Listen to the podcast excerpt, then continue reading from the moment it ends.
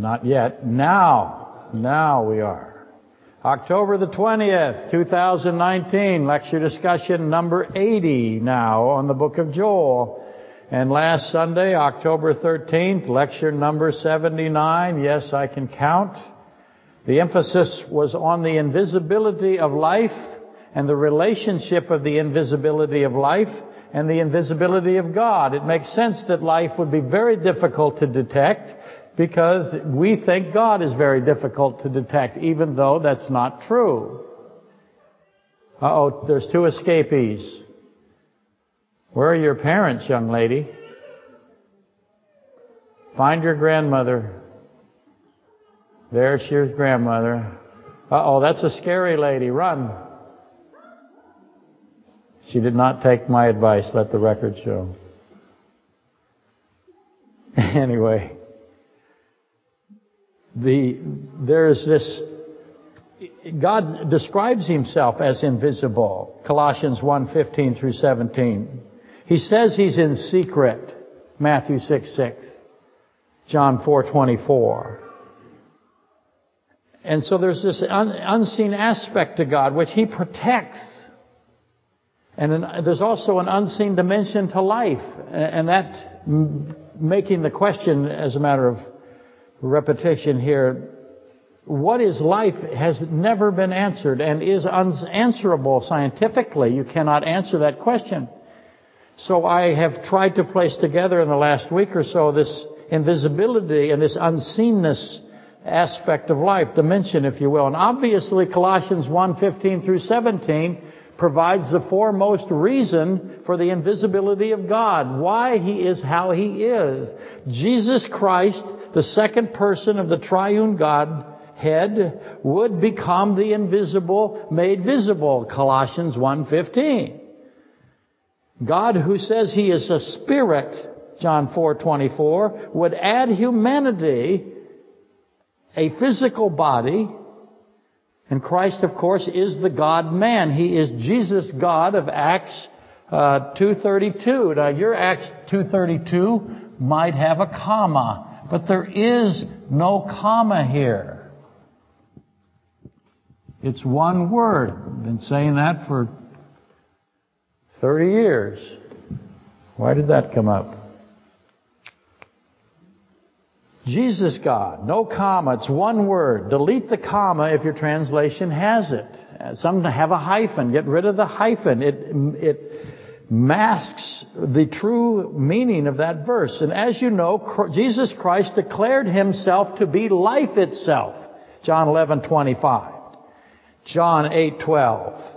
He's the light of life that brought life to the world, Genesis 1, 3. He's the bread of life, John 6, 35 through 51. He calls himself life.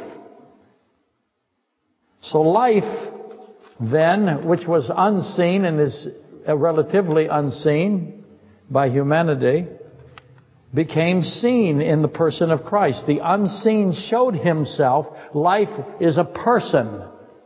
And mankind and animals, Mark 1.13, saw the life. Matthew 4, Luke 4. But aside from the mystery of godliness, eh, which is of course the greatest of all of the mysteries of God, that's 1 Timothy 3.16, there, and we know that, that what life is, but there remains an, uh, a mystery to the secularists the academics. And there, no, there is no answer. They have no answer to the great question, what is life? They've never answered it. Biological sciences have never, have not, cannot answer what is life. And they will never answer it. And they won't answer it because they, until they recognize that they are being, that they are asking essentially the wrong question, being asked the, the question, but they don't recognize that they are asking it wrongly. Because the question really isn't what is life, is it? The question is who is life? And whoever is life has said that he is unseen, that he is invisible, until he became visible. Life is invisible because life is not physical. Life is the breath of the spirit of life. Genesis 7:22. He tells us all of this information. It's all there as plain as it can be. The breath of life, the breath that, that is life, was breathed given to the body of man. So he makes the body, and seven in Genesis 2 7, he makes the body, he makes the body of animals, then he breathes into it life, and man became a living being, a living soul. The body of man had no activity until the breath was put into it, the life was put into it. The body has to have a life added. Now we get into traducianism, how the life adds to infants, and that's another lecture, but you can look it up if you're so desired. Now obviously, whenever we get into this subject about the life, we have to go to Leviticus 17, Leviticus 7, 26, and Leviticus 7, 17, 14.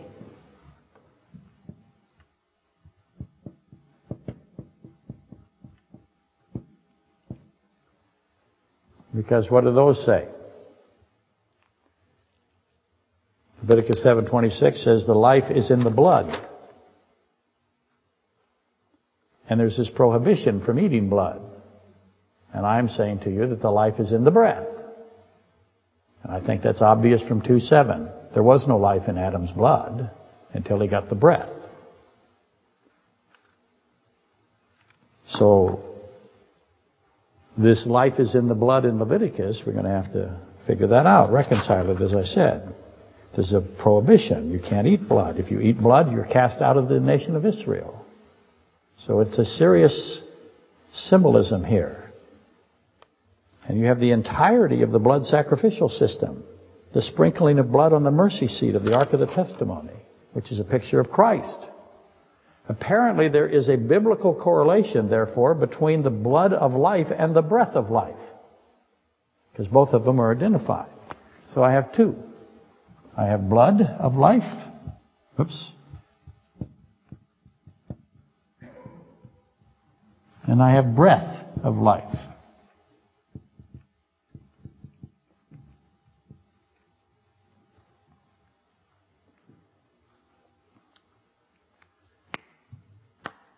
The blood which is seen and the breath which is unseen, what's the commonality between the two? Or if you want to prefer uh, the, uh, the station of the two, or the primacy. I'm asking which one has primacy? Are they equal? Is there equality here? And at first glance, the uh, answer may appear to be uh, certain, because the, the breath clearly has authority over the blood. Without the breath, the blood, as I said with, with Adam, has no motion. It has not sprung into life. So then what is the blood to the breath? If this is one, and this is two, then why does he say the blood of life? What is he talking about? Has God made a mistake? Did he forget Genesis 2.7 when he wrote uh, Leviticus 17 and Leviticus 7? I, I suggest that you think no. I offer that free, no charge. Anyway, I should answer this soon, and today I should answer it actually. In fact, hopefully I'll remember to do that, but I have a lot of stuff here today, but, uh, and of course as always, soon is a relative term. But I, I, you know, I've given you enough, just to blow away my notes here. I suspect not everybody actually that's listening, even on the internet, especially on the internet, you've already figured out the rightful conclusion of that. I hope you have. But if that's not the case, uh, oh my goodness, I might as well just blast away here. Here's a small hint. The cardiac cycle solves this. In other words, what's going on in your heart and what's going on in your body tells you how blood of life relates to breath of life, even though I am saying definitively that the breath of life has authority over the blood of life. In other words, this is this. This testifies of that. Does that make sense? So the cardiac cycle gives you a lot of information because I have coronary circulation. That is the circulatory system that is for the heart muscle itself. It doesn't leave the heart. And then of course I have the pulmonary circulation and that is the circulation that goes into the lungs. And I have an exchange of oxygen and carbon dioxide. And then the systemic circulation, that is that which goes to the body and the brain. The aortic, the aortic arch, if you will. All of that's closely related to the blood of life. So the blood of life, breath of life question, I think is actually, um, as I said, it's laid out in the heart because the heart does what? What does it do? It pumps what? Blood. Leviticus is about blood. So the heart and Leviticus would have a tremendous relationship, would it not? They're both filled with blood, if you will.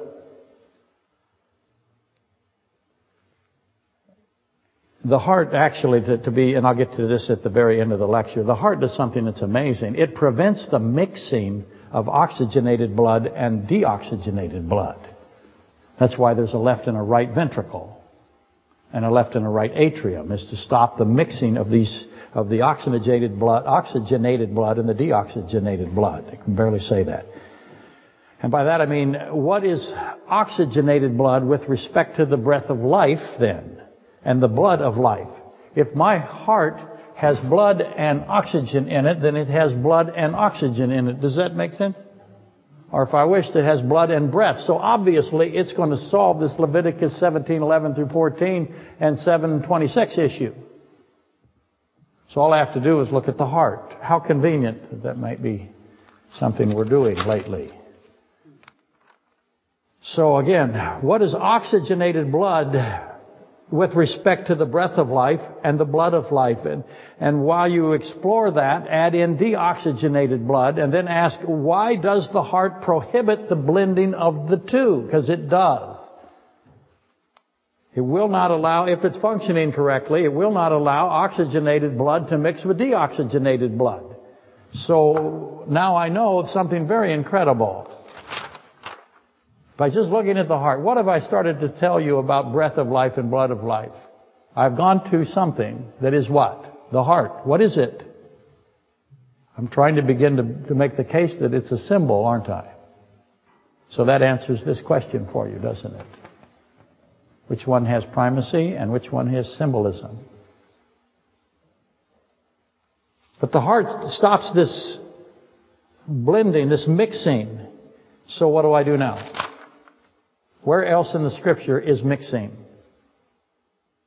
Where else in scripture is mixing impermissible by order of God himself or confronted by God himself? For example, uh, really quickly, we have Genesis 6. He floods the entire world because I have this mixing, doesn't he? Cosmological mixing. Genesis 19, Genesis 13, 13, Sodom. Something is going on there that is mixing. My favorite, of course, is Leviticus 19:19. Also Daniel 2:40. I have Nebuchadnezzar's image, where the toes of the image of Nebuchadnezzar are mixed with clay and iron. Again, I think that's a Genesis 6 reference. Leviticus 19:19 hardly ever presented accurately, and that's not surprisingly. So I've got a note here to go ahead and let's do Leviticus 19:19 because I have to follow whoever wrote this note gets really mad at me later when we're talking alone in the room by ourselves. Here's what 1919 says it's hardly ever done correctly. In fact, I guarantee you that you will never find anyone who attaches it to the image of Nebuchadnezzar. You, or Genesis 6, you shall keep my statutes you shall not let your livestock breed with another kind. You shall not sow your field with mixed seed, nor shall a garment of mixed linen and wool come upon you. When you hear the atheists attack the Bible, they like Genesis 19:19 because they think it's stupid, which is only identifying their what's that word I want? Yeah, uh, rhymes with stupidity. Obviously, this has something to do with blood, as well as uh, all the mixing. How does a livestock breed with another kind? Did you ever ask that question? How is it possible for a livestock, a cattle, to breed with, say, a horse or a rhinoceros or a reptile. So that tells you what he's talking about when he says you won't mix seed. And what seed do you think he's talking about? Where else is seed in the Bible? And linen, and wool are obviously mixed linen and wool uh, have a that's where does linen come from? Where does wool come from? So that you begin to understand that there's he's speaking about evil here in Leviticus 19:19. Anyway, before we go into all of that, let's uh, let's have a let's divert back to the main subjects here. And this will be very short, and by very short I mean long. Hopefully by now, with my unceasing bludgeoning or prompting, as I like to say, that's a euphemism, everyone has assimilated the theme of the two witnesses in Scripture. We know that there are two witnesses. We know about two as much as we can. And I have been beating on this for quite some time lately. Maybe you didn't know it. Two is the number of witness, testimony, or division or separation. And the heart has how many sides? It has a right and a left. It has two sides. And it separates oxygenated blood from deoxygenated, deoxygenated blood. So I have two bloods, if you will. Sheep are divided from goats, right and left, and there are two trees in the garden.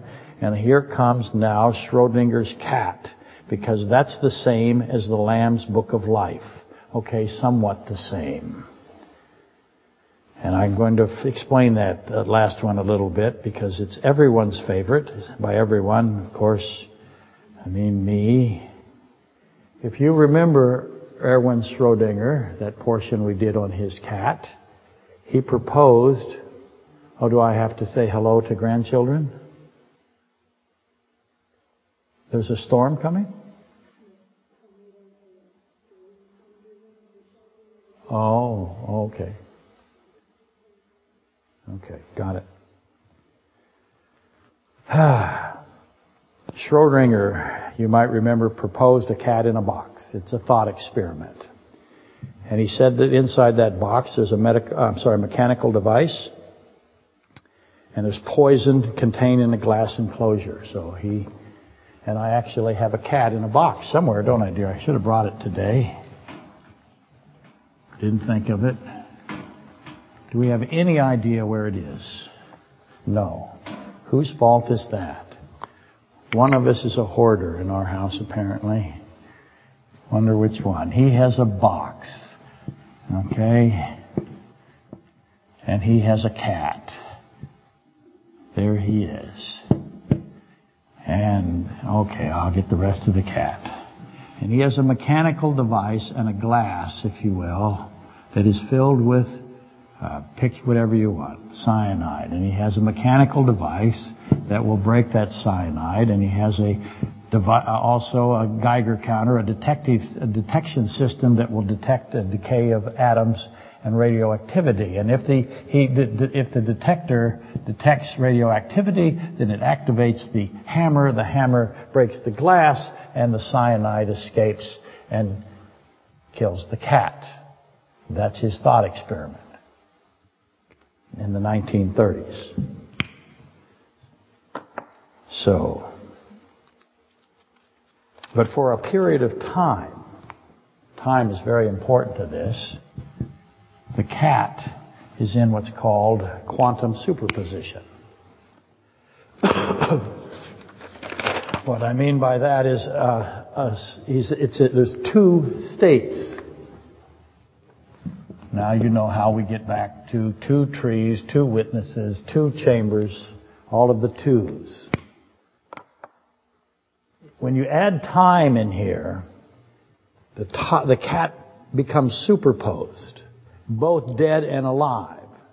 Quantum superposition is such that until an observer looks into the box at a period of time, after a period of time, at an instant in time, the, the, once the observer does that, looks into the box, the cat remains in this two-state condition, alive and dead simultaneously. But once the observer opens the box, if you will, then the quantum superposition concludes and collapses into one reality or the other. That's Schrodinger's thought experiment, which, as you might remember, we've covered quite significantly, I would hope. So the cat would collapse either into a dead cat or a live cat um, and be out of the two-state condition or the quantum position. And thus the observer, the one who opens the box, the observation of the observer determines, determines reality. The observation ends the possibilities or the probabilities of, of the entire condition of the cat. And quantum physics states that particles can exist in superposed states with outcomes related to probabilities. That's one of the fundamentals of quantum physics. But that, that means reality has indeterminacy or uncertainty. Heisenberg's position. It has freedom. It says all of reality has this uncertainty, this freedom, this indeterminacy. And if you wish to call it free will, I think you're correct in doing so. All of creation then is in a superposed condition until it is observed.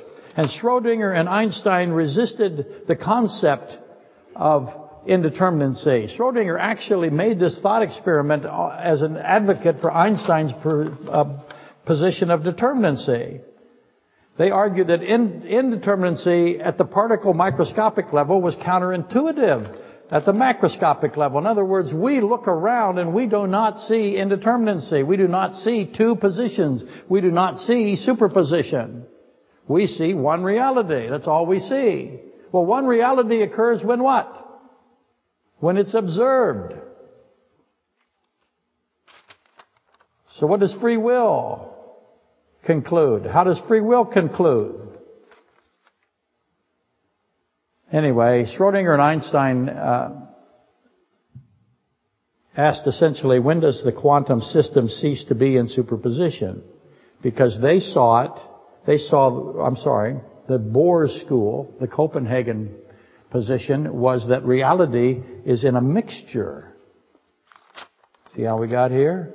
It's in a mixture of states.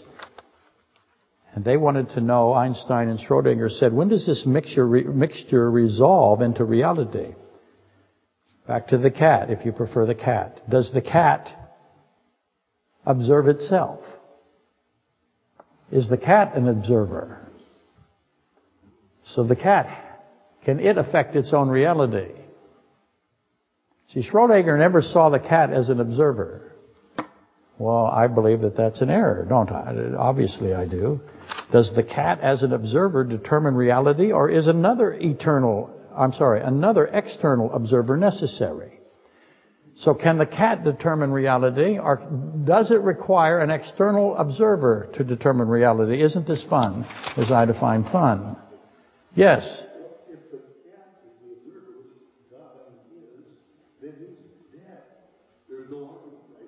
Well, actually there is. I wish, I hope, you I hope it figured, that actually made the, made the uh, video there. Obviously the cat is an observer. Anyone who has experience with cats knows the cat is an observer. Knows the cat has a will and it exercises autonomy, it demonstrates its autonomy, its sovereignty, uh, sovereignty continuously. It has a strong will if it's a typical cat. And this is where Schrodinger's thought experiment begins to break. The locomotive comes off the track, so to speak. Have you ever seen the uh, car shop pull a locomotive out of a river and put it back on the tracks? I have. It's amazing what those guys do. How they can get a locomotive out of the Susitna River and pull it back. It's been completely submerged at 2503 and pull it back on. It was knocked off by a slide. Went around the corner at about 45 miles an hour, and the slide hit the entire consist of locomotives and threw them all in the river. Carmen got them out of there in less than three or four days, had them back in the shops. They have big old cables. They hook them onto them with incredible cables. And what do you have to worry about? Cable breaks. It's under tremendous tension. They're pulling on it with bulldozers that are rail equipped. If that cable breaks, it, it it'll cut a building in half. So it's fascinating. Why? Why do I throw that in there? Because I'm old now, and I just do stuff like this. Just the way it is. Schrodinger's locomotive consist is knocked off the tracks by a slide here. You see, Schrodinger, uh, Schrodinger, I have to say it right, Schrodinger, he assumed the cat was either dead or alive. Oops. But the external observer is the one who determines that. The external observer who gave the cat the breath of the spirit of life, Genesis 7:22, because the cat has the breath of the spirit of life. He declared the cat a living soul. He does that in Genesis 1:24. He knows the cat is alive. What else does he know about the cat with respect to time? Schrodinger put time in here and said the cat is in a superposed state because of time. The external observer, the 124 Genesis,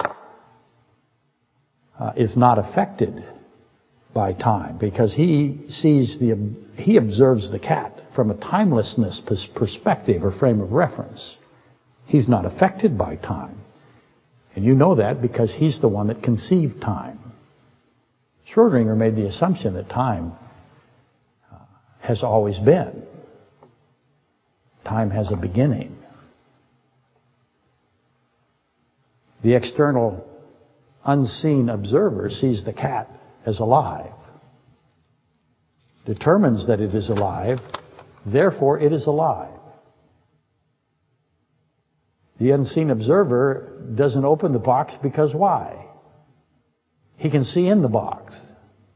He's omnipresent and he's omniscient. And what he says and what he writes, because he writes, the cat is alive. I know that he writes it because I have found it in the Bible. And he wrote that the cat is alive. The cat is never dead to him. It is always alive. The cat is therefore never in superposition. It's always in one single state, an alive state. Schrodinger didn't know that.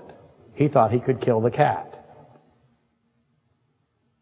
And that's how we get, that is how uh, we transition now to Revelation 3.5. So let's throw these little pieces into the mix. Aha. Something we're not supposed to do.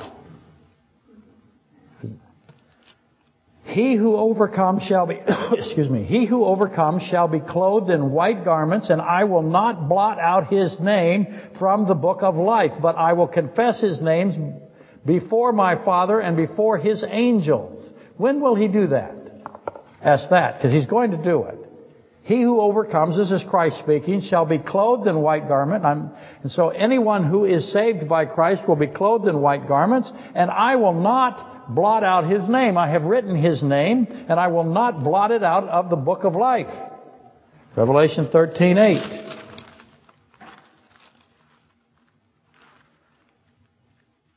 All who dwell on the earth will worship him, whose names have not been written in the book of life of the Lamb slain from the foundation of the world. So now we weren't learn two things. There's a book of life, the Lamb's book of life. People whose names are in it will never be taken out of it, but there are some whose names are not in it. Revelation 17:8.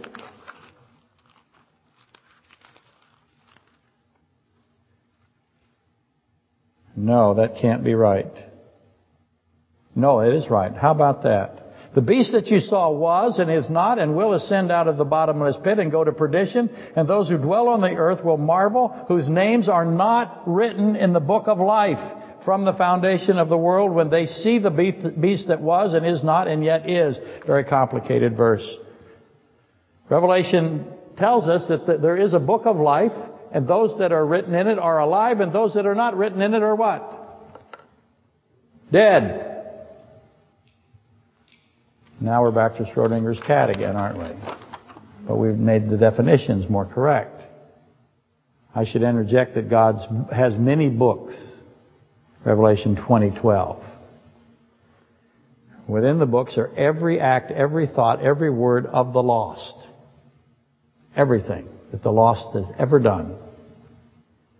What do we call the lost now? They're not in the book of life, so therefore they're in the other books. And that's the books of the dead, as Christ defines death. Everything. Those who have rejected the hand of mercy, the hand of salvation that Christ Jesus, the Lamb of God, the Lamb of life offers, they're in these other books. Why does the omniscient God, the judge of all things, Christ himself, the Ancient of Days, have these other books where he wrote, writes all of this down? How, how much time does that take? Everything. He's the judge. This is the great white throne. How many are the dead as he defines dead? He defines dead as not being written in the book. The Lamb's Book of Life book. How many are not written? This is the courtroom of Revelation 2011 through 15, as I said. That Jesus God on the throne, presiding as judge, the Ancient of Days, how many is he judging? And he's opening books to do it. Why? He's omniscient. Does he need to have it all written down in case he forgets? So please, that's not why he writes it down and that's not why he opens the books. He opens the books in front of who? I told you. His angels. And the saved. Why does he have this process? Again, how many? The answer is billions. And I've read estimates uh, exceeding 20 billion because of the antediluvian, that's the pre-flood, post-flood. And then of course they have the angels, the angelic beings. And, and the lake of fire, where they're going to be imprisoned, is made for Satan and his angels in the beginning. Mankind is added to that, uh, Matthew 25, 41. So this is the judgment of works, the Bible says. In other words, there is no grace here because the grace was refused. There is no mercy, the mercy was refused. This is those who have rejected Christ. Even though He's the one that will judge them. He is the Creator. He is the life. And you don't have Him, so what do you have instead? You have death as He defines death.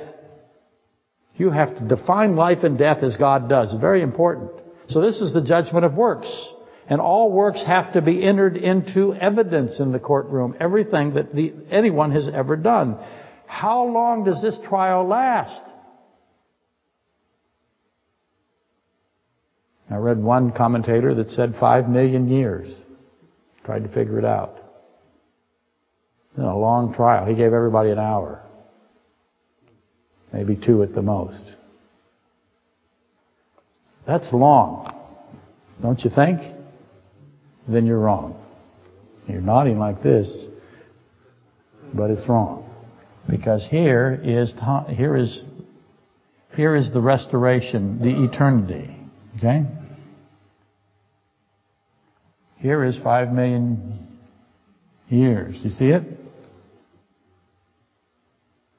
Five million is, if I divide, divide infinity by five million, first, I want you to divide uh, zero by zero when you use your calculator. When you're done with that, I want you to divide infinity by five million. See what it gives you. I think your phones can't handle this. I'm just guessing. But, you know, who knows? Maybe phones are getting better. I don't have one. Will I ever have one? Highly unlikely. I just can't see a reason for it yet. Anyway, what's the purpose of the books? Obviously, the books demonstrate omniscience. They are not omniscient. Whoever wrote the book had to be omniscient to write it. Now we're back to blood and breath, aren't we? One is the symbol, the other is the uh, the uh, real event, if you will. So the books demonstrate to the angels and the saved and the unsaved that the judge is omniscient. He not only has the books, he can read the books. And he knows where everything is in the books. He already knows he's omniscient, duh. So obviously the books are for the demons and the, and the lost of the dead mankind, as he defines dead. Animals also know that Jesus Christ is omniscient God. They receive no judgment. That's why the cat is alive. You follow? Even if the cat were not a thought experiment and it was real, it is alive. Schrodinger thought that the cat could die. It can't die, as Christ defines uh, death. It's always alive, as he defines life. That's Ecclesiastes 3. It's always usually misspoken when it's taught as the opposite of that. But see me later if you think Ecclesiastes 3 says something other than what I just said it says. So, the saved, the alive, are written into the Lamb's book of life, and He will not blot out the names from the book of life. He won't blot it out. What's, what doctrine is that? It's the doctrine of eternal security. It's plain as it can be. However, there will be many who write and scream at me. But it can't be more obvious. He will not blot out the names from the book of life. Can you blot your own name? Can you go get an eraser and run up there to the book of life and erase his handwriting? You cannot. If you could, then how many would be saved? You would have God having a system of salvation by which everybody had an eraser and erased themselves because we're all stupid. And he is not evil. Please don't call him evil by saying that you can erase your name out of the, his book of life. Therefore rejoice, Luke 10:20, because your names are written in heaven. Rejoice. Your, the names are written and cannot be blotted out by you. If you could blot them out, who else could do it? No one can do it because they're not blottable. New word, theological term. Blottation. Blotification blotified. Those who are remembered by Christ will never be forgotten.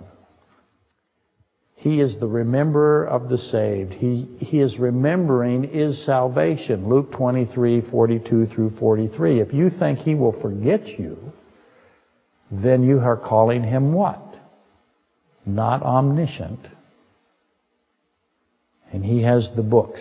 Schrodinger inadvertently lurched into the theological realm. He didn't know it with this conceptualized experiment of life and death. This is Genesis 2:3. He didn't recognize that when he did it. He thought he was arguing indeterminacy. But indeterminacy is Genesis 2 and 3. So obviously he's right here.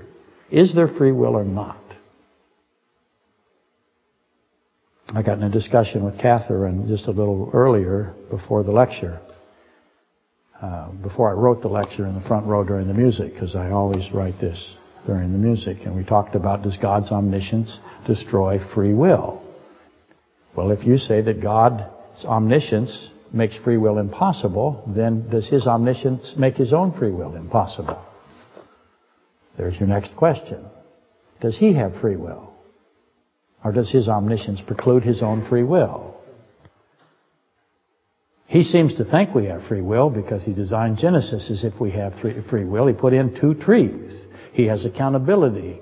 All of that implies that he believes he has free will and that we have free will. Therefore, his omniscience does not affect his free will. Therefore, his free will, or our free will, can somehow co- uh, coexist with his omniscience. That would be logical to some. It's not logical to everybody. Schrodinger failed to properly define life and death. That's a common error of the physicalists, especially the physicalists of the biological sciences. And they consistently define life as a physical process. The physicalist is, uh, is subordinate I'm sorry, the physical is subordinate to the breath of life. So you can't look at life as being purely physical because it has, the blood is subordinated to the breath. Does that make sense? How I put that back together, I hope. In other words, the biology, you can't get a degree in biology in this country anymore and, and expose that you believe in creation. If you do that, they will immediately not give you a degree. You'll be excommunicated from whatever college that offers a biological science degree. So everybody has to lie to these people and continue lying. They deserve it. They see death as a physical process. Physical only. They do not see that it is subordinated to the breath of life. The breath of life cannot be destroyed. Body can be destroyed. That's not real death. That's fake death. Does that make sense? Real death is when your book is not, or your, your name is not written in the book of the Lamb's book of life. So the biological sciences only describe physical death. That's where they break apart. And they consistently do it. And Schrodinger was a, uh, was a physics physicalist, not a biological physical, physicalist. I could barely talk today. So we can, we can forgive Schrodinger. Anyway, imagine for a moment the angels who are witnessing something. They're back, we're back in Genesis now. Two humans are made by God. The breath of life is given to them, and they are in a life state, and they're in a garden. An enclosure, if you will. I'll make an enclosure. Here we go. I'll get rid of my cat, and I will put two humans, and I'll dry them traditionally, and I'll put them in an enclosure. So far it looks kind of the same, huh? And I'll put some poison in the enclosure. Okay?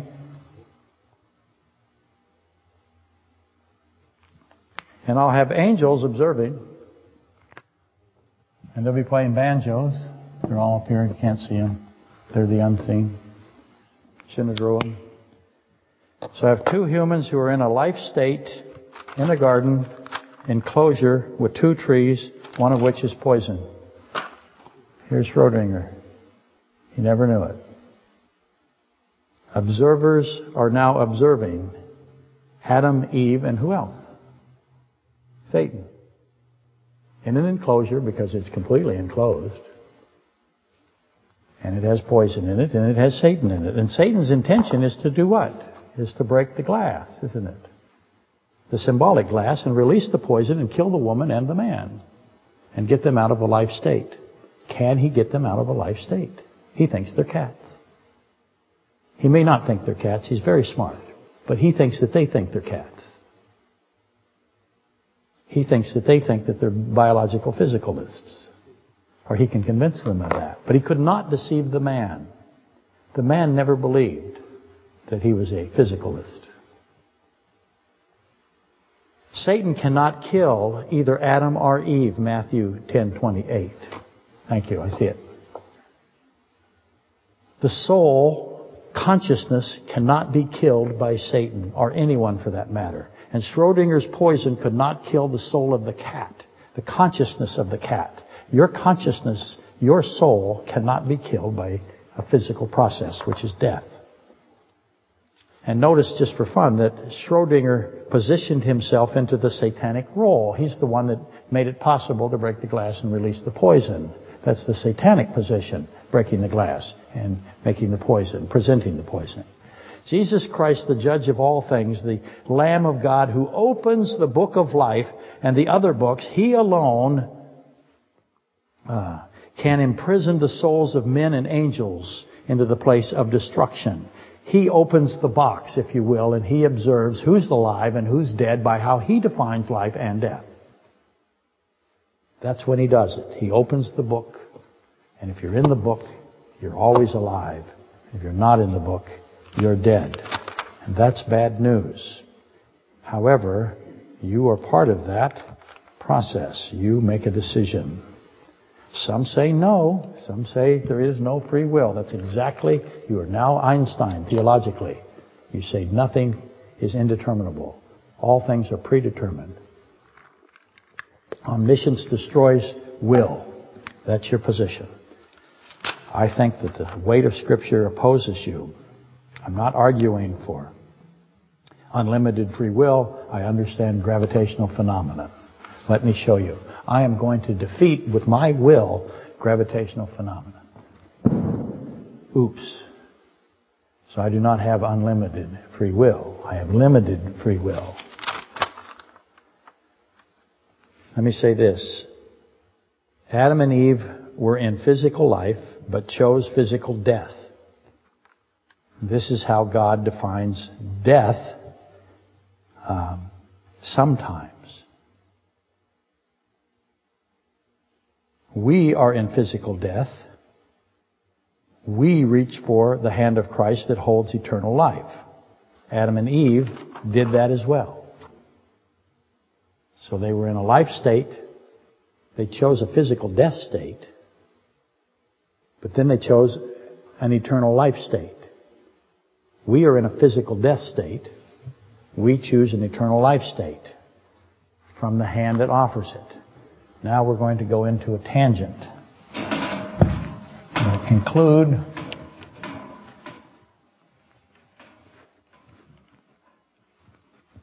with a tangent.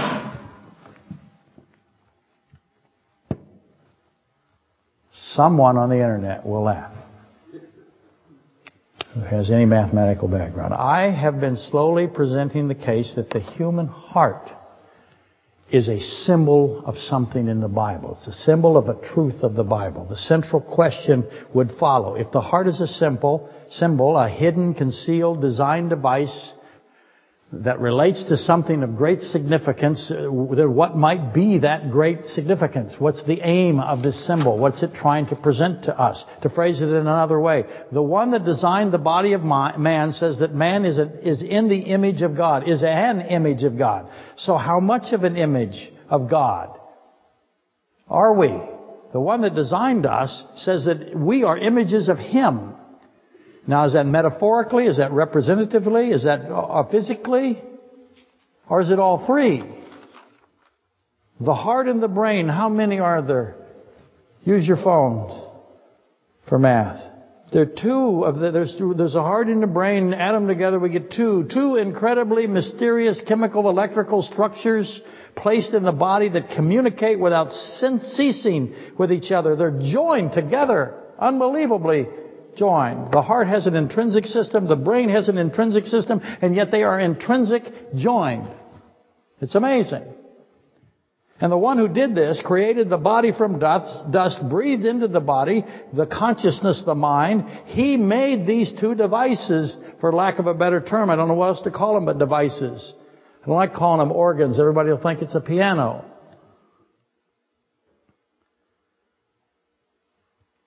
And he did it to not just interact between themselves, but to also include the consciousness, the mind.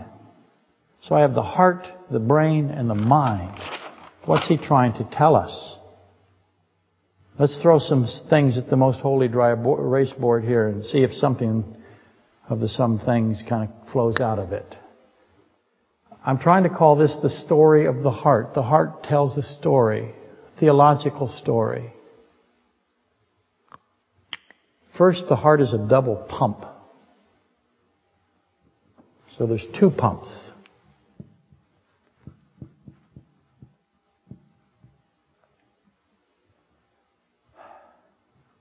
And by sheer chance and coincidence, just by just blind squirrel finding nut theory, the two pumps prevent mixing. I said this earlier. They prevent the mixing of the oxygenated blood from the deoxygenated blood. The heart has four valves. And the four valves prevent, starting to get the, the theme, the four valves prevent the backflow of blood. If the oxygenated blood were to mix with the deoxygenated blood, what would happen? Let me help you physical death. If the blood was not forced by compression into a singular path, path and held there, locked in in place by the valves, what would happen? Let me help you. Physical death. The heart has two nodes, and I've drawn here, and I'll redraw them in a minute. It has two nodes. Why does it have four valves and two nodes? What is the story of this device? What is God trying to, and it's been hidden inside the breastbone. People have dissected it and pulled the heart out for centuries. But we haven't had any idea what's going on until quite recently. They never even found the nodes for centuries. The heart has two nodes. What do the two nodes do? Take a guess. It's on the board. It prevents the simultaneous contraction of all four chambers, if you wish to think of it that way. If the atrial chambers and the ventricle chambers were to contract simultaneously, what do you think would happen? Death, physical death. I hope you notice the trend. I hope your, your conclusion is, is, wow, this evolutionary process is amazing. How can it be? Over billions and billions of years. Obviously, the heart is the result of an, a design. The mathematics are ridiculous. Evolution is destroyed by this one. And I could pick anything. I could pick the brain. I could pick the stomach. Evolution is an absurdity. And they know it. The mammalian heart alone destroys evolutionary atheism. There is no other kind, as an aside, but atheistic evolution. You may think you have a theological atheist, or I'm sorry, a theological evolutionary position that you don't. You have an atheistic one. Because there is no consciousness that can evolve. But I digress, sort of. Using my extraordinary artistic skills, S-K-I-L-Z, I'm going to try to draw the electrical system here really fast because I'm going to have a node, the sinoatrial node, and I'm going to have the atrioventricular node. And they are incredible and they, they work together and they come out of this with the Bachmann bundle. Okay, now I know this is not going to mean very much today, but out of the atrioventricular node comes the bundle of His, and I won't necessarily have time to label it, and then it bifurcates into two. I want you to look at it. I'm drawing a heart. This will overlay on top of this. I've done this in dotted lines already so you can see I'm not doing a great job, but it'll still be worth a lot of money. Anyway, this bifurcates into uh, a system like this that's contained in the septum here. I have transeptal punctures in my heart right now that are trying to heal, not going so well. Okay? This is the electrical circuit, is what, what I'm drawing for you. And now I'm going to give you the posterior, the left posterior bundle. And then this is the Purkinje fibers.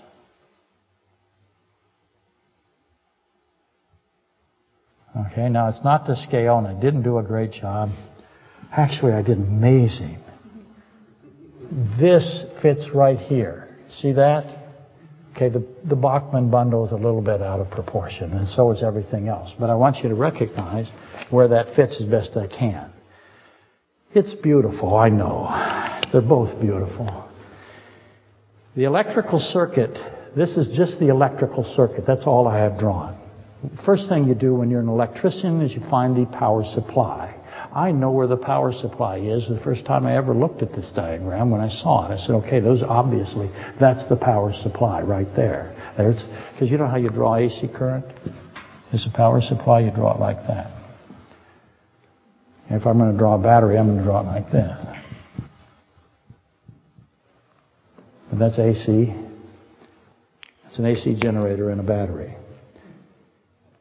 The electrical circuit is the contractile force of the heart. What do I mean by that? This is what makes the heart contract. Meaning its function is to cause the atrials to contract on time. Because the atrials have to contract on time, and the uh, ventricles have to contract on time. Contract. Contract. So both of these, the atrials and the ventricles, there's a timing element here, and the timing is critical. If the heart does not have perfect timing, what happens? Physical death. And perhaps you're finally getting the point. Brady, Brady had a great thing today. I'm supposed to say, finally a point, and all of you are supposed to say, yay, a point. So we need to practice that sometime before we're on TV that that would be hilarious. We do it every time. Not today. I kind of spoiled it. I should have done it individually, and we should have sprung it on the entire internet. The internet right now is screaming, yay, a point. See, so they got ahead of us. And now we have to compete with them. The sinoatrial node is the generator. This one right here, this is the, the SA node. This is the AV node. Okay, that is the generator, the first generator. Obviously, how many generators do I have? Oh, it's the rice? Okay, it's not my heart monitor? Okay, that's, that's the best news ever right there. Okay, good. Whew. Oh. The sinoatrial node is the, is the first generator. It's producing electrical signals, and it's therefore the first clock, if you wish to think of it that way. And again, it produces electricity and it begins the cardiac cycle. And this is called the story of the cardiac cycle. How this thing is, what it's doing, the process that it has. How does it do what it's doing? So how does the uh, sinoatrial node become electrified? It's electrical. Is there any other electrical nodes in the body? You might want to look that up. If they are in the body, where do you think they are? Are they in the foot? How much cardiac, how much myocardia do I have? But this one in this particular place, this sinoatrial node, highly specialized, is neurological tissue. It, that neurological tissue is combined with a muscularity and it contracts, they believe, it generates a nerve impulse or electricity that then travel through all of this circuitry. It goes this way to the, to the left atrium, it goes down here to the ventricle, left ventricle and right ventricle. It goes, this is the posterior left, so those are behind the heart. This is the anterior portion right here, posterior behind it. I showed all of it at the same time because I'm able as an artist to draw three-dimensional figures. Don't try that. It takes a lot of time. Great skill. My question is, how did the sinoatrial node and the atrial ventricular node achieve this automaticity, this spontaneousness, where they are able to generate electricity on their own without any outside influence? Now, I know parasympathetic and sympathetic. We'll get to that next week. You on the internet that are yelling, yay, a point. Wait before you attack again how did the circuitry locate itself in the exact positioning? Because if it wasn't in this exact positioning surrounding the ventricles, if it wasn't going over to the atrial, if it didn't have a posterior uh, aspect to it, if it didn't go from node to node, this this right here is called the bundle of His. Okay. This is um, Purkinje fibers, Bachmann fibers. I should write Bun Hiss. How did it get in this exact configuration? How did the circuitry locate itself into the exact positioning in order to prevent simultaneous contraction? Because if it's not in this position, we have simultaneous contraction, and if we have simultaneous contraction, what do we have? We have death. Physical death. Is it intelligent agency or stupid luck? You decide. Again, as much as I can present what's going on, there's a why to this, a greater meaning to this. There's a biblical connectivity. The one who wrote the living word created the heart. And I want to know why.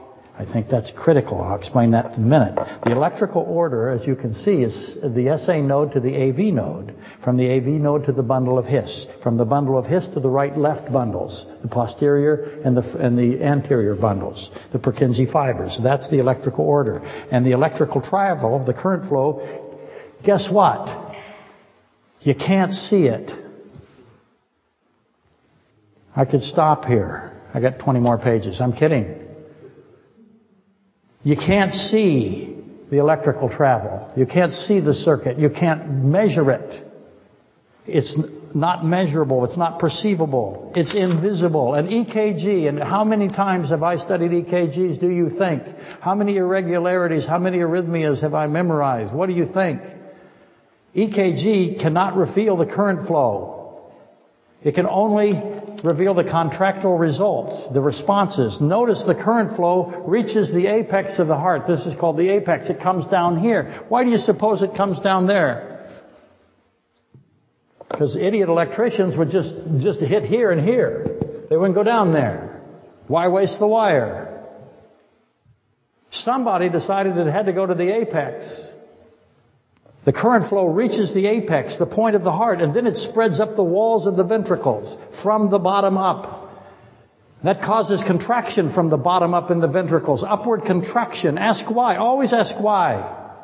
Why carries intelligence. Do you understand that? Evolution never has why. Only intelligence has why. Why implies intelligence. It demands intelligence. There's a why to this system. Because if I'm at the bottom, then I have contraction from the bottom to the top. Notice where the valves are. These valves close. And this actually is a free-flowing system. The, the pulmonary vein blood is coming from the, uh, the lungs. The oxygenated blood actually can go right through that valve. And half of the ventricle, or I'm sorry, half of the atrial is released before it contracts. It contracts halfway through that and expels the rest of the blood out of the atrial. That's really smart. Because now it's down into the ventricle and it expands the ventricle and the pressure alone closes that valve. That's really smart. And then the ventricle fires because it can't have simultaneous firing and, the, and it fires from the bottom up. And guess what that does? That pushes those valves open in the aorta and in the pulmonary branch or the pulmonary bundle or trunk. That's what it's called. Sorry. Don't sue me yet. There's a guy suing me. Where's he from? Ireland? Daggett is his name. I got to worry about him. If the contraction was top down, what would happen? Death. But the contraction is bottom up in the ventricles. And what do we get? Life. Physical life. We always had life, if you're saved and in the Lamb's books right. Finally, for today, finally, yay. Why are there two nodes? Why not one node do all of that? Electricians say nodes are expensive. Let's not put another, another node in there. We can cut the costs. One less node, more money for me. I don't care if it doesn't work. I can fix it. I'll get paid for that. Why are there two nodes? Because the atrioventricular node delays. That's really important. Delays. You see, there's a timing. This is a clock. The story of the heart includes a timing mechanism. The AV node delays the sinoatrial nodes because it wants to make sure that the ventricle has time to fill up with blood. And then it wants to contract from the bottom up. Atrioventricular node delays the signal from the sinoatrial node, allowing the blood from the atrials to fully evacuate before the ventricles contract. How does the AV node know how to do this? Well, it's neurological. It has nervous capability, neurons. Here's the most fascinating thing to me as an electrician. The bundle of His is insulated. But the Purkinje, Purkinje fibers are not insulated. I want to know why. As an electrician, why did I wrap those in tape, but I didn't wrap the bottom ones in tape? Why is that? Can you figure that out? Make sure that nothing comes out of the bundle of His and gets into the structure around it as the electrical signal travels through it. But down here where the ventricles are, it, there's an infusion. There is connectivity. So this is insulated from conductivity. This is not insulated so that the ventricles get a full blast of electrical contractile information. That's really smart. Because an electrician worked for the Alaska Railroad would say, I'm not going to insulate that. It probably won't ever short out and everything will be fine. Save money. More for my pension. See, there's why. Is that the emergency room? No, good. I have to be. You notice I'm a little jumpy. if you find the why, who have you found? The why. When you figure out why, why, why, why, that's gets you to intelligence. You have found God. You have found intelligence. There is no why in stupid luck of evolution. There's just stupid luck. This has intelligence. And that's only the beginning. I've hardly even got close. This is called the story of the cardiac cycle, the story of the heart, where it fits in Scripture. You can find it in Scripture. You can find all of this there. So start thinking about it.